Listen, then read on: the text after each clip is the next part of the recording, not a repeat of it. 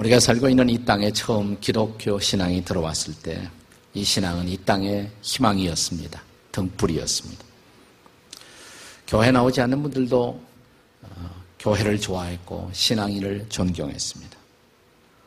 교회를 통해서 이 땅에 살고 있는 민초들은 처음으로 민주적인 정체가 무엇인가를 배울 수가 있었습니다.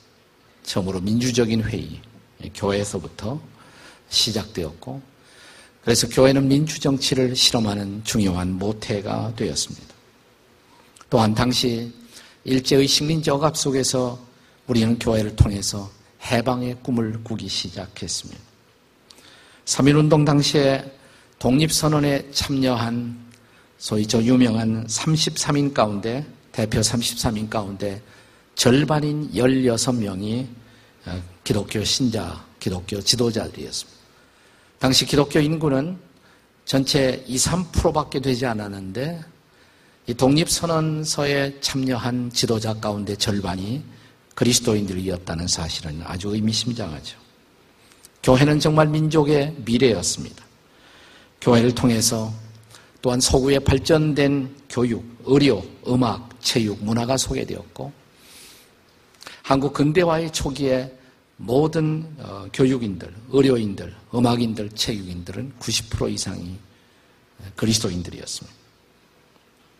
또한 우리나라가 해방되자 교회는 해방된 나라의 각계 각 영역 속에 리더십을 제공했습니다. 교회를 통해서 유학 갔던 사람들이 돌아와 이런 리더십의 자리를 채웠습니다. 6.25 전쟁이 일어났을 때도 교회는 민족의 유일한 피난처였고 위로였습니다. 그리고 계속해서 신앙은 이 민족의 가장 중요한 리더십의 원천이 되었습니다. 기도로 시작된 재헌국회는 이 나라의 많은 지도자들을 신앙적인 리더십의 자리로 계속 이끌어 갔습니다. 박정희 대통령이 김용기 장로님이 당시에 운영하던 경기도 광주의 복민운동의 공동체였던 가난 농군 학교를 방문하고 깊은 인상과 충격을 받습니다. 그리고 박정희 대통령이 연구팀을 통해서 시작했던 운동이 바로 우리 민족을 다시 일으켜 세운 새마을 운동이 되었습니다. 그리고 마침내 교회의 폭발적인 부흥과 함께 우리는 선진국의 문턱에 도달하게 되었습니다. 그리고 기독교 인구는 거의 어, 우리나라의 20%를 헤아리게 됩니다. 그런데 기독교 인구가 20%에 도달한, 그러니까 2% 3%였을 때 희망이었고 등불이었던 기독교 이미지가 20%에 도달한 우리는 이상하게 역설적인 상황 앞에 직면합니다. 교회는 이 땅에 새로운 농담과 조롱거리를 제공하는 공동체가 되었습니다. 교회가 세상을 염려하는 대신에 세상이 교회를 염려하는 역설적인 판이 벌어지고 있습니다. 기독교를 폄하하는 인터넷 용어로 어, 인터넷 공간은 빼곡히 채워지고 있습니다. 마침내 기독교를 조롱하는 개독교라는 명칭도 어, 등장했습니다. 네, 너무 놀랄 필요는 없을 것 같아요. 본래 크리스찬이라는 말도 우리가 부른 게 아니에요.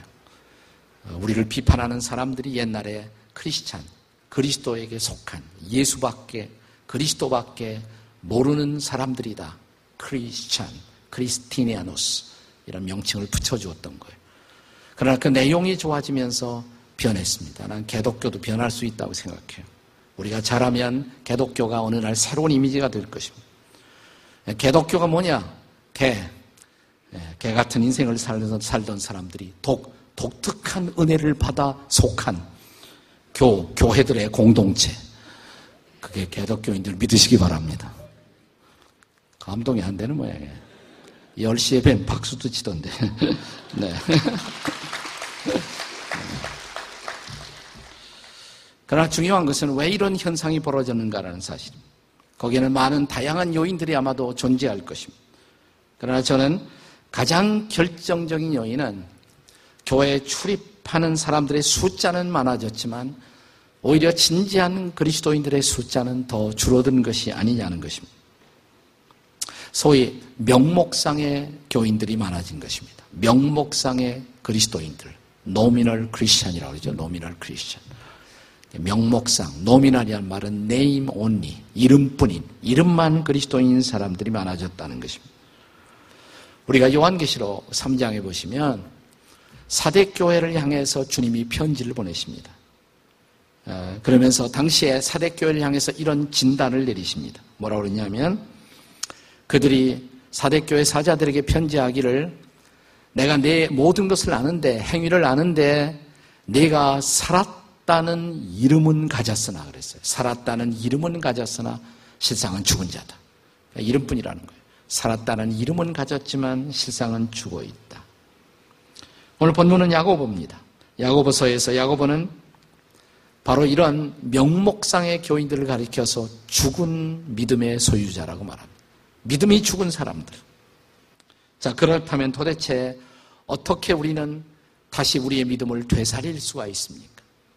도대체 우리가 가져야 할 혹은 회복시켜야 할 살아있는 믿음, 그 살아있는 믿음의 정체는 도대체 무엇일까요? 살아있는 믿음의 정체는 무엇일까요? 첫 번째로 그것은 바른 교리 이상의 믿음이 되어야 한다는 것입니다. 바른 교리를 갖는다는 것은 중요한 거예요. 바른 믿음, 바른 지식은 필요한 것입니다. 바른 교리에 입각한 신앙을 가리켜서 우리는 정통 신앙이다 이렇게 말합니다. 정통. 영어로는 orthodox라고 말합니다. orthodox. 정통이다. orthodoxy. 근데 신앙이 정통, 바른 믿음, 바른 지식을 가는 것도 중요하지만 그 못지않게 중요한 것은 바른 믿음에 근거한 바른 실천. 이걸 orthopraxy, 이렇게 orthopraxy, 정행, 바른 실천, 바른 행동. 바른 믿음이 중요하지만 바른 믿음에 근거한 바른 행동이 매우 중요하다는 것입니다. 그런데 우리가 바른 교리를 지식을 갖게 되었다고 해서 그것이 바른 실천을 보장하지는 못한다는 것입니다. 자, 그래서 우리가 바른 지식은 가졌지만 그 지식에 따라 살지 못하는 믿음을 가리켜서 야고보는 헛것이다. 이런 표현을 써요. 헛것이다. 혹은 죽은 것이다. 헛믿음, 죽은 믿음이다. 심지어 한 걸음 더 나가서 오늘 본문에서 그것은 귀신 같은 믿음이다. 이렇게 말합니다. 19절 같이 읽어보겠습니다. 19절 우리 다 함께 읽습니다. 19절 다 같이 시작. 내가 하나님은 한 분이신 줄을 믿느냐?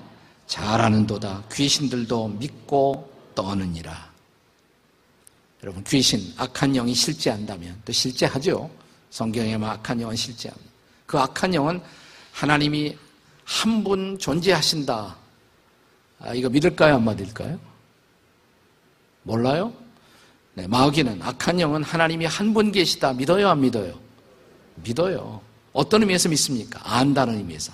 하나님이 한 분 계시다는 것을 알아요. 알아요. 마귀는 하나님이 인간을 구원하기 위해서 예수를 보내셨다. 알까요? 모를까요? 알아요. 그러니까 마귀는 예수가 우리를 위해 죽었고 살았다. 믿을까요? 안 믿을까요? 믿어요. 안다는 사실이었어요. 안다는 의미에서 그들은 그것을 믿는다고 할 수가 있어요. 또 마귀는 예수님이 다시 오시면 약한 영들은 파멸한다. 그것을 알까요? 모를까요? 알아요. 알기 때문에 오늘 본문에 보면 믿고 떠느니라 그랬어요. 믿고 떤다 그랬어요. 귀신들이 믿고 떤다. 그러니까 귀신은 하나님에 관한 또 자신들의 운명에 관해서 귀신들은 정확하게 알아요. 귀신들은 귀신같이 합니다. 네, 귀신들은 다 알아요. 네. 그러면서 귀신은 바른 지식, 바른 신앙을 갖고 있어요. 그래서 어떤 분이 말하기를 귀신은 정통신학자다 그랬습니다. 귀신은 orthodox theologian, 정통신학자다. 그 신학자라고 하면서 하나님도 제대로 안 믿고 신학자로 하면서 예수의 신성도 안 믿는 신학자들이 가끔 있습니다. 우리는 그런 이들을 자유신학자다, 자유주의 신학자 이렇게 말합니다. 그런데 귀신은 자유주의 신학자가 아니에요. 귀신은 정통 신학자예요. 아주 정확하게 믿습니다. 근데 믿는다고 해서 귀신들이 하나님이 한 분인 것을 귀신들이 믿지만 그 하나님 앞에 경배합니까? 안 하죠. 그 하나님께 순종합니까? 안 하죠. 그 하나님께 헌신합니까? 안 하죠. 안 합니다. 알고만 있는 거예요. 알고만. 그러니까 지식에서 더 이상 나아가지 않아요. 바른 지식, 바른 교리를 가졌지만 거기서 한 걸음도 더 나가지 않습니다. 네. 이것은 여러분 바른 교리가 필요 없다는 말이 아니에요. 나는 여러분들이 바른 교리를 어, 믿기를 바랍니다. 바른 지식을 갖기를 바랍니다. 성경을 통해서 바른 지식을 갖는 것은 바른 실천을 위한 중요한 기본입니다. 전제예요. 그래서 저희 교회에서는 특별히 성경 공부를 강조하지 않습니까? 여러분이 저희 교회 나오시면서 아직도 이 바이블 스타디에 제자 훈련에 참여하지 않았다면 참여하셔야 돼요. 예, 새 생명반, 새 가족반, 새 공동체반, 목장 생활반. 아, 이러한 모든 과정은 바른 지식을 갖도록 돕는 것입니다. 그러나 여러분, 내가 바른 지식을 갖게 되었다고 해서 내가 그런 삶을 살고 있다고 착각하지 마시기 바랍니다. 근 이런 바른 지식을 갖고 있고도 여전히 그렇게 살지 않을 수가 있다는 사실 앞에 우리는 경각심을 가질 필요가 있다는 것입니다. 네. 이것이 우리들의 문제예요. 그래서 진정한 신앙, 그리고 살아있는 신앙이란 뭐냐? 그것은 교리 이상의 것이 되어야 된다. 바른 교리 이상의 것. 나는 여러분들이 바른 교리 이상의 정말 그 믿음을 붙들고 내가 그 지식을 붙들고 이제 그 지식 그대로 믿음 그대로 살기 시작할 때 비로소 우리의 믿음은 살아있는 믿음이 된다는 것을 믿으시기 바랍니다. 어떻게 살아있는 믿음을 가질 수가 있어요? 두 번째로 그것은 시험에 합격하는 믿음이어야 합니다. 살아있는 믿음. 시험에 합격하는 믿음입니다. 자, 내가 예수 그리스도를 구주와 주님으로 영접하면 신앙은 시작되는 거예요. 신앙생활은 일단 시작하는 것입니다. 그러나 그 믿음이 정말 살아있는 믿음이 되려면 그 신앙은 시험을 통과해야 돼요. 시험을. 우리 학생 시절에 학생으로서 시험을 치릅니다. 시험을 통과해야 그 학생이 성숙합니다. 성숙해. 마찬가지 우리의 믿음이 성숙해서 살아있는 믿음이 되려면 시험을 잘 통과해야 돼요. 여러분, 여러분이 다 학교 다니실 때 이제 시험 때가 오면, 시험철이 오면 나는 가슴이 설레이면서 그 시험이 너무너무 기다려졌다. 이런 분 한번 손 들어봐요. 예. 예, 여러분은 지극히 정상이십니다. 네. 자, 그렇다면 아무도 좋아할 수 없는 이 시험. 이 시험이라는 것은 우리들의 교육제도, 에듀케이셔널 시스템 안에서 이 시험은 없어져야 마땅하다. 이렇게 확신하는 분 한번 손 들어봐요. 네. 이 중고등학생 있으면 많이 손 드는데. 네. 여러분이 두 가지 질문에 다 손들지 않았다는 것은 저에게 두 가지를 동의하는 것이에요. 첫째, 아무도 시험을 즐거워할 수 없다. 시험을 아무도 엔조이할 수 없죠. 두 번째 손을 안 들었다는 것은 뭘 뜻합니까? 그럼에도 불구하고 시험은 필요하다. 시험이 왜 필요해요? 여러분 시험을 치르면 정체를 알아요. 내가 내 실력이 어떤지, 내가 진짜 뭔지 나를 알아요. 여러분 왜 신앙에 신앙생활에 시험이 필요할까요? 그 시험을 통해서 내 정체를 알아요. 내 신앙이 진짜인지 가짜인지 시험을 통해서 폭로가 되는 것입니다. 자, 그래서 하나님이 우리의 시험, 우리의 믿음을 시험하십니다. 그 신앙을 시험해서 그 시험을 통해서 우리의 믿음의 참 믿음을 증명해낸 케이스를 제시합니다. 오늘 본문의 21절부터 24절까지가 바로 그 내용이에요. 자, 여기에 케이스로 등장한 사람이 바로 아브라함입니다. 믿음의 조상 아브라함. 여러분 창세기를 읽어보면 아브라함이 믿음으로 하나님 앞에 의롭담을 받은 것, 그 사건이 창세기 15장에 나와요. 15장. 자, 창세기 15장 6절을 같이 읽겠습니다. 15장 6절. 다 함께 같이 읽습니다. 15장 6절 다 같이 시작. 아브라함이 여호와를 믿으니 여호와께서 이를 그의 의로 여기시고 그랬어요. 자, 이 배경은 이렇습니다. 아브라함이 하나님 앞에 약속을 받았어요. 내 자손이 하늘의 별처럼 될 것이라. 근데 백살이 가까워진데 소식이 없단 말이죠. 아브라함이 절망했겠죠. 포기했겠죠. 그래서 에이 이젠 다 틀렸다. 하나님이 이상한 약속 다 하셨네. 그리고 자기가 데리고 있는 종들 가운데서 제일 똑똑한 종 엘리에셀이라는 이름을 가진 종이 있었어요. 이 종을 자기 상속자로 삼습니다. 하나님 이 사람이 제 상속자입니다. 그러니까 하나님이 노노 나는 약속대로 할 거야. 아니, 제가 지금 희망이 없잖아요. 아니야. 너 나 따라 나와. 그리고 하나님이 아브라함을 데리고 집 바깥으로 나오셨습니다. 별이 빛나는 밤이었습니다. 아브라함아, 내 하나님 별 좀 세봐. 별을 세기 시작합니다. 별 하나, 나 하나, 별 둘, 나 둘, 별 셋, 나 셋. 하나님 너무너무 많아서 셀 수 없어요. 그래, 내 자손이 이처럼 되리라고 약속했어. 나는 약속하면 그대로 하는 하나님이야. 이때 성경은 아브라함이 하나님을 믿었다 그랬어요. 그 약속의 말씀을, 그 말씀을 약속하신 하나님을 믿었다. 믿었더니 하나님이 의롭다 하셨다는 거예요. 여기 믿음으로 의롭담을 받았다는 대목이 처음으로 등장하는 것입니다. 이게 창세기 얼마? 15장. 창세기 15장에. 자, 세월이 지나가요. 아브라함이 아들을 얻었어요. 이삭을 얻었습니다. 기적의 아들을 얻었습니다. 자, 얼마나 좋았겠습니까? 그런데 창세기 22장입니다. 이제 22장 1절. 다 같이 읽어보겠습니다. 창세기 22장 1절. 다 함께 같이 읽습니다. 시작. 그 일 후에 하나님이 아브라함을 시험하시려고. 네, 드디어 이제 시험 때가 왔어요. 네, 하나님이 아브라함을 시험하시려고. 그 시험이 뭐였습니까? 네 독자 이삭을 내게 바쳐라. 제물로 바쳐라. 아니 주실 때는 언제 그것도 바치라고. 아브라함이 얼마나 고민했을까요? 그러나 하나님 말씀이니까 할수 없잖아요. 네. 아마 욕과 같은 결론에 도달했을 거예요. 욥이 고통 중에 내놓았던 유명한 고백. 주신 자도 뭐예요? 하나님. 그 다음에 취하시는 자도 여호와. 그래서 데리고 올라가서 재단 위에 올려놓고 칼을 뽑습니다. 하나님이 스톱. 너무 급해갖고 스톱. 나는 그 내 아들을 원한 것이 아니야. 나는 내 믿음을 시험한 거야. 내가 나를 아직도 신뢰하고 내 말에 순종할 수 있는지 나는 너를 시험한 거야. 내 아들 손대지 마. 그리고 수풀에 걸려있는 어린 양을 대신 제물로 바치게 하십니다. 아브라함이 뭐예요? 시험을 통과했습니다. 시험을 잘 통과한 거예요. 그래서 그의 믿음을 증명한 것입니다. 그의 믿음이 진짜 믿음이라는 것을 증명한 것입니다. 나는 여러분들이 믿음이 그렇게 시험을 통해서 증명되는 시험에 합격하시기를 주의 이름으로 축원합니다.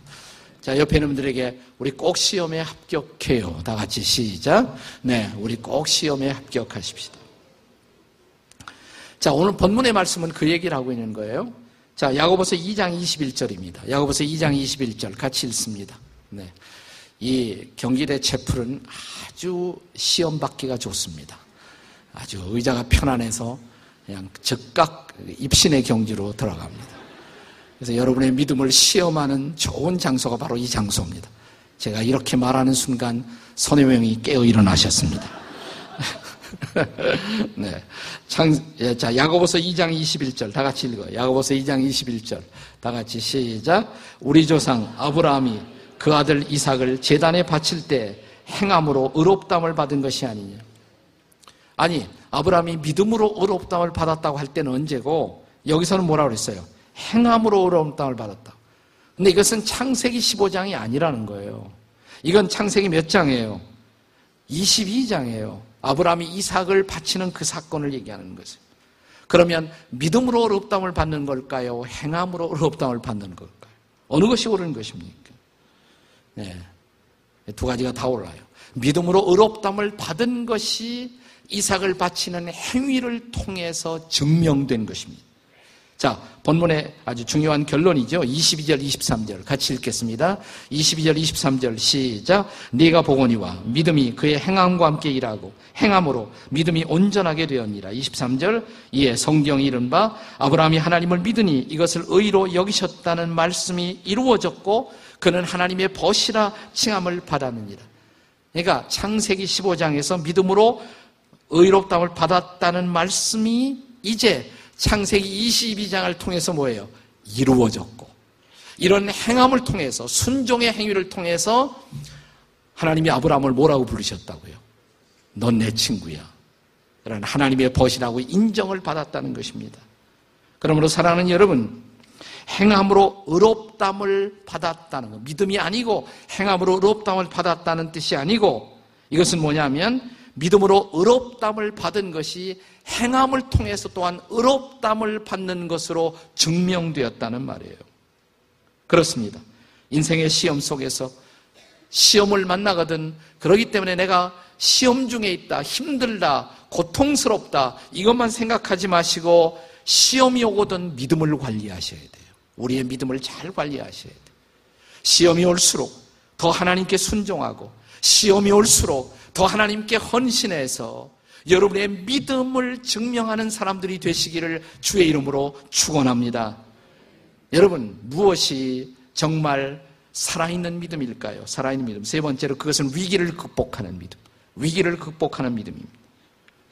위기를 극복하는. 야고보는 본문에서 아브라함에 이어 살아있는 믿음을 보여준 또 하나의 케이스를 소개합니다. 그 케이스는 뭐냐면 나합입니다. 아브라함은 남자잖아요. 하나님은 남자만 좋아하시는 하나님이 아니에요. 여자도 좋아하십니다. 네. 살아있는 믿음은 남자만 갖는 것이 아니라 여자도 갖죠. 하나님은 이때부터 남녀 평등을 생각하셨습니다. 네. 그래서 아브라함과 라합 둘이 다 등장해요. 네. 또 아브라함이 이스라엘 선택받은 백성이었다면 나합은 이방인이었다면 하나님은 선민과 이방인을 똑같이 사랑하십니다.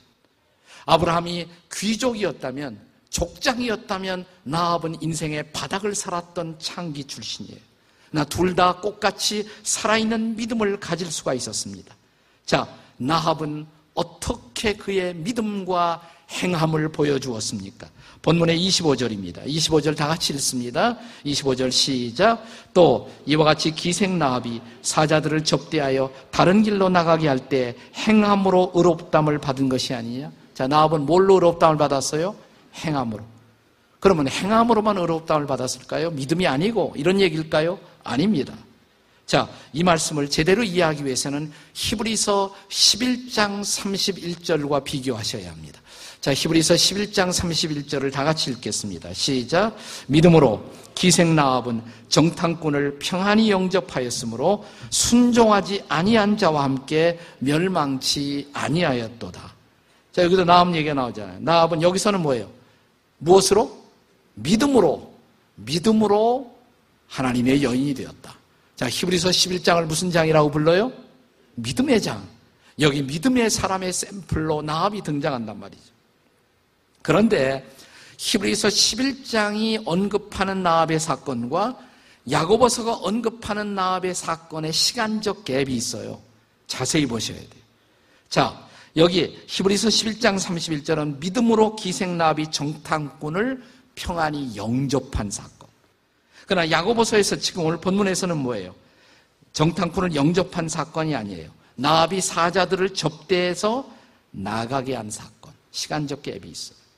우선 정탐꾼이 이제 이스라엘 땅이 살만한 땅인지 정복할 만한 땅인지 알아보려고 보냈잖아요. 하나님의 사람들이 하나님의 사자들이 정탐을 합니다.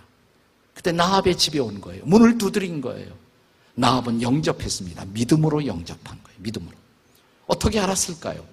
자, 우리가 여호수아 2장에 보시면 나합이 어느 날 하나님의 역사하심에 대한 소식을 듣습니다. 예, 그 소식을 듣고 하나님이 이스라엘 백성을 통해서 일하시는 모든 하나님의 역사를 듣고 믿었다고. 믿음은 어디에서 나며? 들음에서 나며. 들음은 말씀을 통해서 믿었어요. 그런데 그 하나님이 보내신 하나님의 사람들이 왔다. 그러니까 믿음으로 그들을 모셨어요. 근데 이것은 수동적인 영접이에요. 문을 열고 그냥 받은 거예요. 아주 수동적인 영접, 소극적인 영접이었습니다. 그러나 이것도 믿음이죠. 믿음을 통해서 믿음이 표현된 거예요. 하나님을 믿으니까, 하나님의 사람들을 믿으니까. 자, 근데 자기 집에 들어와서 얼마 되지 않아서 시간이 경과된 다음에 이제 뭐냐면, 어, 정, 그, 아마 어, 정보사에서, 아마 안기부에서 들이닥쳤습니다. 여기 정보에 의하면 이스라엘의 스파이가 왔다는 소식이 있는데 그런가? 들키면 큰일 나요. 죽을 판이에요. 근데 그때 나합은 목숨을 걸고 그들을 잘 숨겼다가 나가게 해줬다 이 말이에요. 이건 적극적인 것입니다. 적극적인 행함이에요. 바로 이 적극적인 행함을 통해서 나합은 하나님에 대한 믿음을 뭐예요? 보여주었다는 것입니다. 여러분 위기의 순간, 인생을 살다 보면 우리가 위기의 순간을 만납니다. 근데 그리스도인들의 삶의 위기, 이것은 또 한 번 그 위기를 통해서 우리의 믿음의 진정성을 보일 수 있는 순간이에요. 여러분과 저의 삶의 위기가 찾아왔을 때 그때 우리는 어떤 사람은 위기 앞에 좌절합니다. 위기 앞에 주저앉습니다. 위기 앞에서 신앙을 버리고 포기하는 사람도 있어요. 그러나 진지한 신앙, 살아있는 신앙을 가진 사람들은 위기 속에서 믿음의 빛을 발합니다. 우리 최근의 역사 속에 있었던 이런 아름다운 믿음의 빛을 발한 아름다운 소녀의 이야기. 얼마 되지 않은 이야기 하나 소개하고 싶어요. 1999년, 얼마 되지 않았죠. 12년 전. 1999년 4월 20일. 아마 한국 신문에도 다 나서 그 당시 여러분이 기억할 거예요. 저 미국의 콜로라도 주에 가면 덴버에 콜롬바인 high school이라는 학교가 있습니다. 여러분 이 덴버 콜로라도 스프링스는 미국에서 복음화율이 가장 높은 곳이에요. 예, 그 교회들이 많아요. 그런데 이상하게 복음화율이 높은 곳에 악마 숭배자들도 많이 있어요. 악마 숭배. 고등학생 둘이 나치주의의 영향을 받고 악령 숭배의 영향을 받은 고등학생 둘이 총을 가지고 학교에 등장해서 막 총을 갈기기 시작한 것이에요. 12명의 학생들이 즉사합니다. 교사 한 사람이 죽었어요. 23명의 학생들이 중태에 빠졌습니다. 그때 그 학생 가운데서 캐시 버넬이라는 여학생이 있었어요. 17살 먹은 캐시 버넬이라는 17살 먹은 소녀가 도서실에서 공부하고 있었어요. 라이브러리에서. 근데 총든 학생이 도서실에도 들어오는 것입니다. 순간적으로 먼저 와서 경고한 사람들의 소식을 듣고 이 도서실 책상 아래로 숨겼습니다. 몸을 숨긴 거예요. 아, 뭐, 뭐 무서웠겠죠. 어리니까. 얼마나 무려 무서웠겠어요. 벌벌 떨지만 이 사람은, 이 소녀는 그리스도인이었습니다. 최근에 크리스천이 됐어요. 사실은 이 소녀는 과거에 불량석굴에도 소속해 있었어요. 그러나 성경 공부를 하게 됩니다. 그 성경 공부가 지난 주일에 저도 소개했고 진 목사님도 소개한 찰스 쉘돈이 쓴 책 유명한 예수라면 어떻게 할 것인가 그 책이 예수라면 어떻게 하신가 바이블 스타디가 미국에 한참 조직이 되었어요. 그걸 WWJD라고 해요. What would Jesus do? What would Jesus do? 예수라면 어떻게 할 것인가? 그 성경 공부를 통해서 회심해요. 예수 믿고 크리스찬이 된 변한 여인이에요. 이 소녀가 기도하고 있었어요. 근데 그걸 발견하고 총을 들이댑니다. 그리고 기도하는 것을 보고 크리스찬인 줄 알았겠죠. 그리고 묻습니다. 너 하나님 믿지? Do you believe in God? 너 하나님 믿지? 소녀는 잠깐 쳐다보다가 대답합니다. Yes. 그리고 총구는 불을 뿜었고 이 소녀는 그 자리에서 피 흘리고 죽습니다. 근데 스토리는 거기서 끝나지 않아요. 이것이 미국의 수많은 청소년 크리스찬들을 깨워 일깨우기 시작했어요. 이것이 거대한 운동이 됩니다. 이 사건 때문에 수많은 청소년들이 미국 땅에서 주님 앞에 돌아왔어요. 그들은 만나는 자기 친구들에게 이 질문을 하기 시작했어요. 너는 yes 할 준비가 되어 있니? Are you ready to say yes? 이 운동이 벌어졌어요. Are you ready to say yes? 너 yes 할 준비가 되어 있니? 한번 물어보세요, 팬 사람에게. yes 할 준비 되어 있습니까? 심각한 질문이에요. 총을 가지고 질문을 해야지. Yes 하면 죽어요. yes 하면 죽어요. 근데 yes 할 준비가 되어 있느냐고. Are you ready to say yes? yes 할 준비가 되어 있니? 수많은 청소년들의 양심과 믿음을 일깨우는 놀라운 운동이 되었습니다. 위기는 찾아옵니다. 위기는 우리의 신앙의 진정성을 드러낼 수 있는 순간입니다. 그때 저와 여러분은 어떻게 행동할까요? 오늘 본문의 결론입니다. 마지막 구절 26절입니다. 영혼 없는 몸이 죽은 것 같이 행함이 없는 믿음은 뭐예요? 죽은 것입니다. 영혼이 없는 몸이 죽은 것 같이 행함이 없는 믿음은 죽은 것입니다. 여러분의 믿음, 나의 믿음, 살았습니까? 죽었습니까? 기도하시겠습니다. 다 일어나서 같이 기도하시겠습니다. 자리에서 일어나서 같이 기도하시겠습니다.